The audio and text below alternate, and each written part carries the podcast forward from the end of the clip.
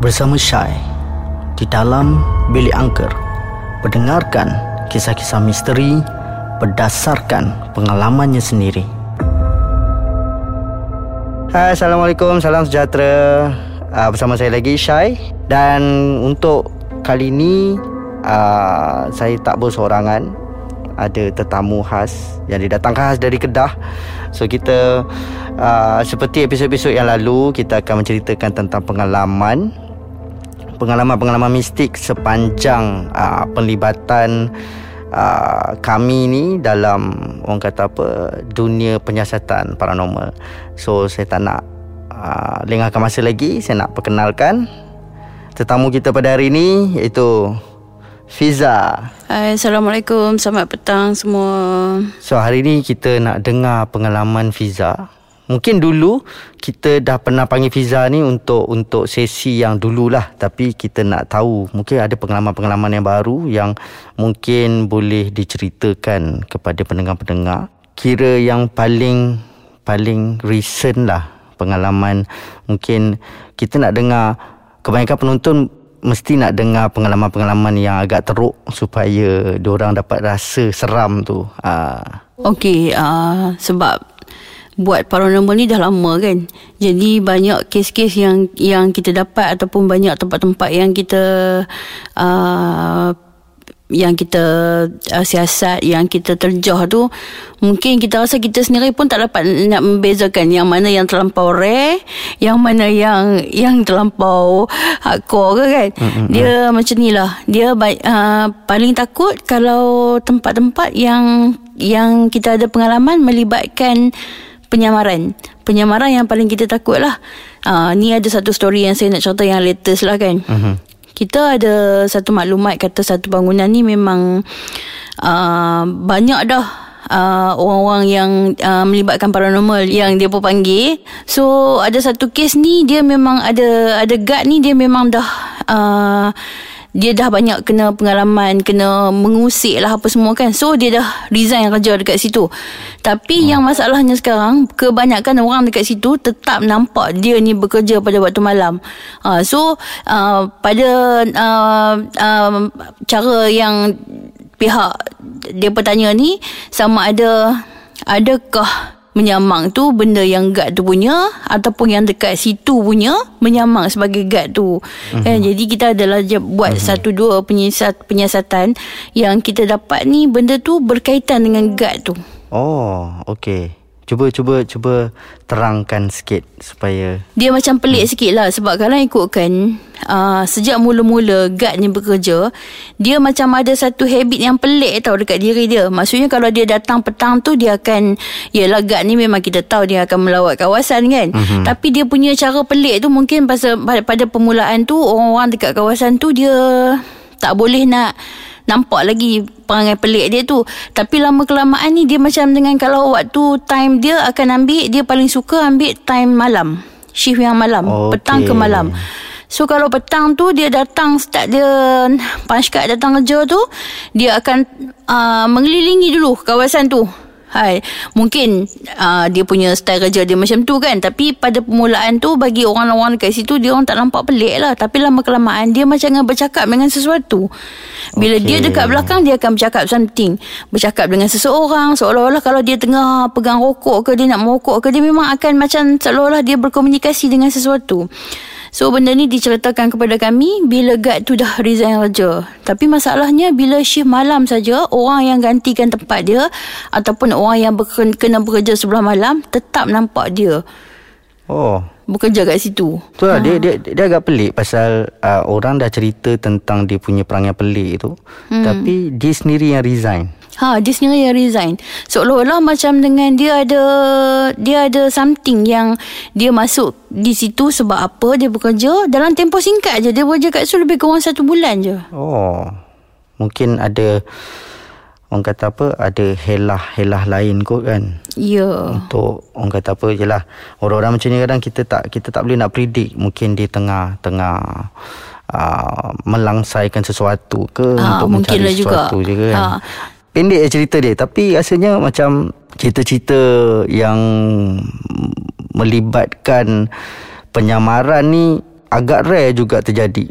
Bukan dia bukan boleh terjadi kat semua orang dan bukan boleh bukan boleh dialami oleh semua orang And kebanyakannya susah untuk diterangkan. Kadang-kadang benda ni dia tengok kita alpa tau. Contoh kalau kata kita group kan. Kita mm-hmm. selalu kalau buat paranormal memang grouping mm-hmm. kan. So bila kita buat group ni dia tengok kita alpa. Mungkin dalam keadaan yang kelang kabut dalam keadaan kita nak handle tempat tu kita tak dapat nak membezakan di antara kita tu mana kru kita yang penyamaran sebab itu daripada dulu lagi benda yang paling takut sepanjang saya buat paranormal ni adalah penyamaran sebab Betul. penyamaran tu yang kita takut kadang-kadang tu kru kita masih lagi kat dalam lokasi uh-huh. tapi kita balik bersama kru kita yang bukan kru kita sebenarnya ha itu uh-huh. yang mhm. risau sekali rasanya kalau pengalaman saya sendiri pun dalam sikus pun penyamaran yang sangat nyata tu tak ada tapi dia macam uh, sekadar satu imbasan hmm. tapi uh, bila macam patah balik ke dah tak nampak. Lepas tu bila jalan ke depan nampak orang yang betul. Hmm. kan? Ha, tapi biasanya terjadi dekat kru-kru seekers hmm. tu sendirilah tu yang macam pelik. Tapi ada beberapa kejadian yang kita tegur. Hmm. uh, kru tu sendiri kau ada kat sini ke kau ada kat sini ke. And then bila dia kata tak ada so kita just diam je lah. Pasal hmm. kadang-kadang cerita ni boleh menakutkan diri sendiri. So hmm. kita orang macam tak nak layan sangat. And then buat tak tahu je lah. Uh, tu dia cerita pertama daripada Fiza Mungkin Fiza ada cerita-cerita lain lagi yang nak dikongsikan. Uh, Pasal bukan senang kita nak dapat tetamu dalam dalam podcast paranormal ni. Jadi uh, kita dengarkan dulu pengalaman-pengalaman daripada tetamu kita sendiri. Okey, ada satu kes ni dia bukan dalam satu, tahun dua tahun ni Dia lebih daripada tiga tahun. Uh, Kita uh, tim kita bukan saja menjalankan uh, paranormal investigator, kita juga buat rawatan.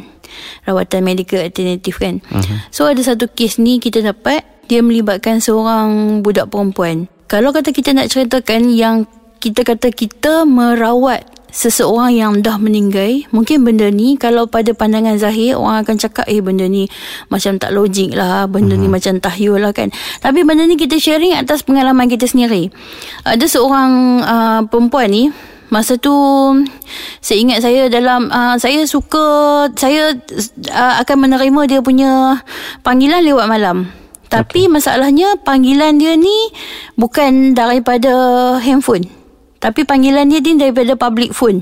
Oh.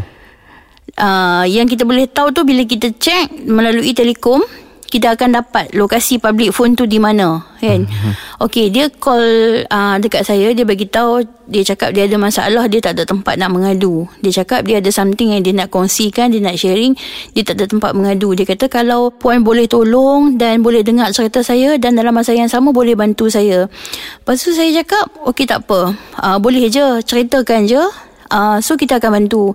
Dia cakap dia ada masalah family. Family dia memang tak menerima dia Uh-huh. Selepas dia cerita tu Dia terus menangis Menangis oh. So kita bercakap dengan dia Kita rasa macam tak ada apa-apa something Kita rasa pun Kita cakap dengan dia Seolah-olah kita cakap Dengan Dengan orang biasa Sebab kita pun tak tahu dia siapa kan uh-huh.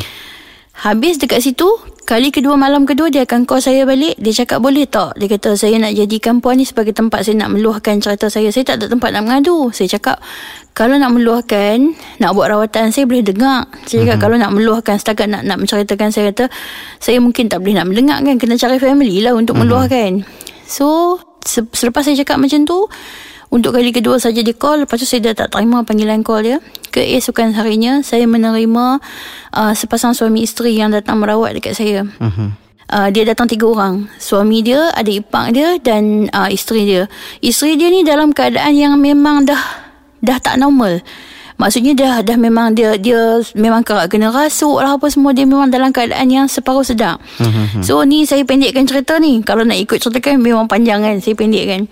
So bila saya siasat-siasat balik dia jadi macam ni sejak kematian anak perempuan dia. Okey. Uh, saya tanya dia uh, anak perempuan dia meninggal sebab apa? Sebab kemalangan. Lepas tu lepas kita merawat lah apa semua kita lebih banyak tengok dia ni macam dengan separuh sedar.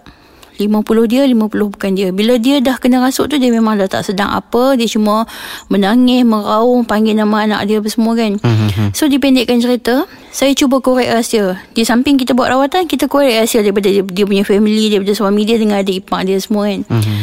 ikut daripada cerita awal dia jadi macam ni sebab dia tak terima uh, mayat anak perempuan dia dibawa balik ke rumah. Oh maknanya dia kira macam tak terima hakikat jugalah. Dia dia marah ke anak perempuan dia. Oh, okey. Ah, so dia cakap anak perempuan dia ni umur baru lebih kurang 17-18 tahun tapi dia bercinta, dia bercinta dengan seorang mekanik motor. Mhm. Lokasi dia area Jitra. Dia bercinta dengan seorang mekanik motor. Lepas tu anak perempuan dia ni selepas bercinta dengan mekanik motor ni memang berubah sikap lah. So dia macam dengan memberontak dengan mak ayah dia semua kan. So anak perempuan ni pula dia anak tunggal tau. Oh. So family memang sayang sangat lah kan So bila mak dia dapat tahu Kata dia bercinta dengan mekanik ni Mak dia minta lah Putuskan dengan mekanik ni lah Apa semualah. Sampailah one day Dia lari daripada rumah. Hmm. Uh, dia bungkus beg pakaian semua Dia lari dengan lelaki ni. Bila lari dengan lelaki ni Lebih kurang seminggu macam tu Family cari tak jumpa Apa semua Kontak dia apa semua tak dapat Dia accident Allah. dia accident lelaki ni tak meninggal. Lelaki ni Oh. patah kaki. Cuma dia saja meninggal. Bila dia meninggal tu, uh, ayah dia semua memang okey lah. Boleh menerima lah benda tu kan. Tapi Mhm. mak dia ni memang tak bagi mayat ni dia bawa balik ke rumah. Sebab mak dia memang, memang marah. Okey. Mak dia cakap maksudnya daripada hospital direct je ke tanah perkuburan. Tak payah bawa balik ke rumah lah apa semua kan. Mhm. So selepas daripada kebumikan mayat tu lah mak dia start jadi macam ni. Adakah sebab mak dia jadi macam tu because of uh, orang kata apa ada Badi. badi ke macam isim ke? Sebab kata adik ipar dia ni Arwah hmm. anak dia memang tiap-tiap malam balik ke rumah Oh. Dia memang tiap-tiap malam balik ke rumah Balik duduk kat dalam bilik Kan Maksudnya bila mak dia ni Bila mak dia tengah-tengah makan Contohnya anak dia balik hmm. Dia akan cakap Kenapa balik lagi? Dia cakap Pasal apa hang balik ni apa semua kan? Dia macam dengan dia masih lagi communicate dengan anak dia. Sampailah dia kena rasuk.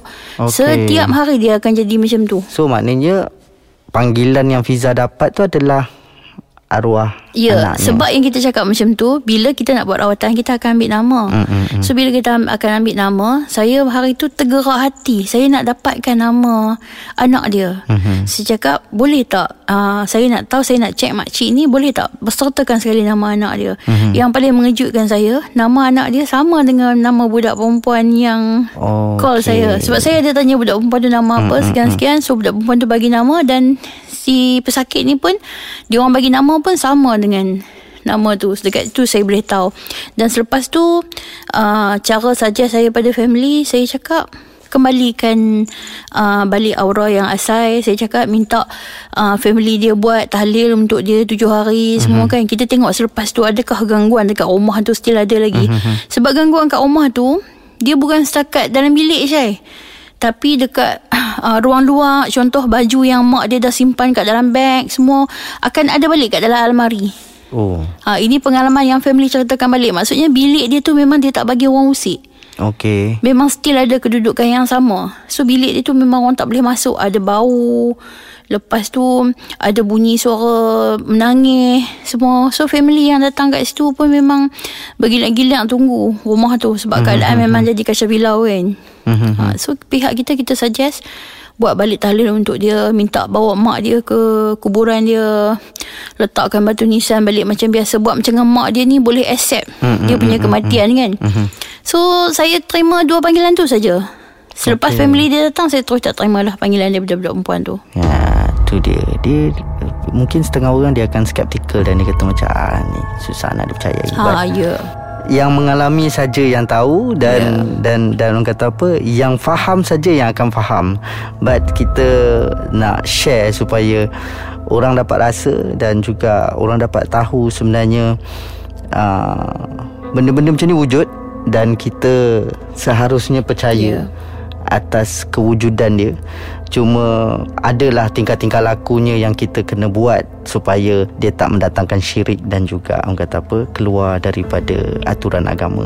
Dan itu dia kita selesai untuk episod kali ini. InsyaAllah kita jumpa lagi di episod akan datang. Mungkin bersama tetamu yang sama kan uh, sementara rakan-rakan saya daripada Kedah ni berada di KL di pulun pengalaman-pengalaman dia orang ni Okey insyaAllah kita akan berjumpa lagi dan pendengarkan saya bersama tetamu yang lain di episod akan datang di dalam podcast Bilik Angker hanya di Audio Plus.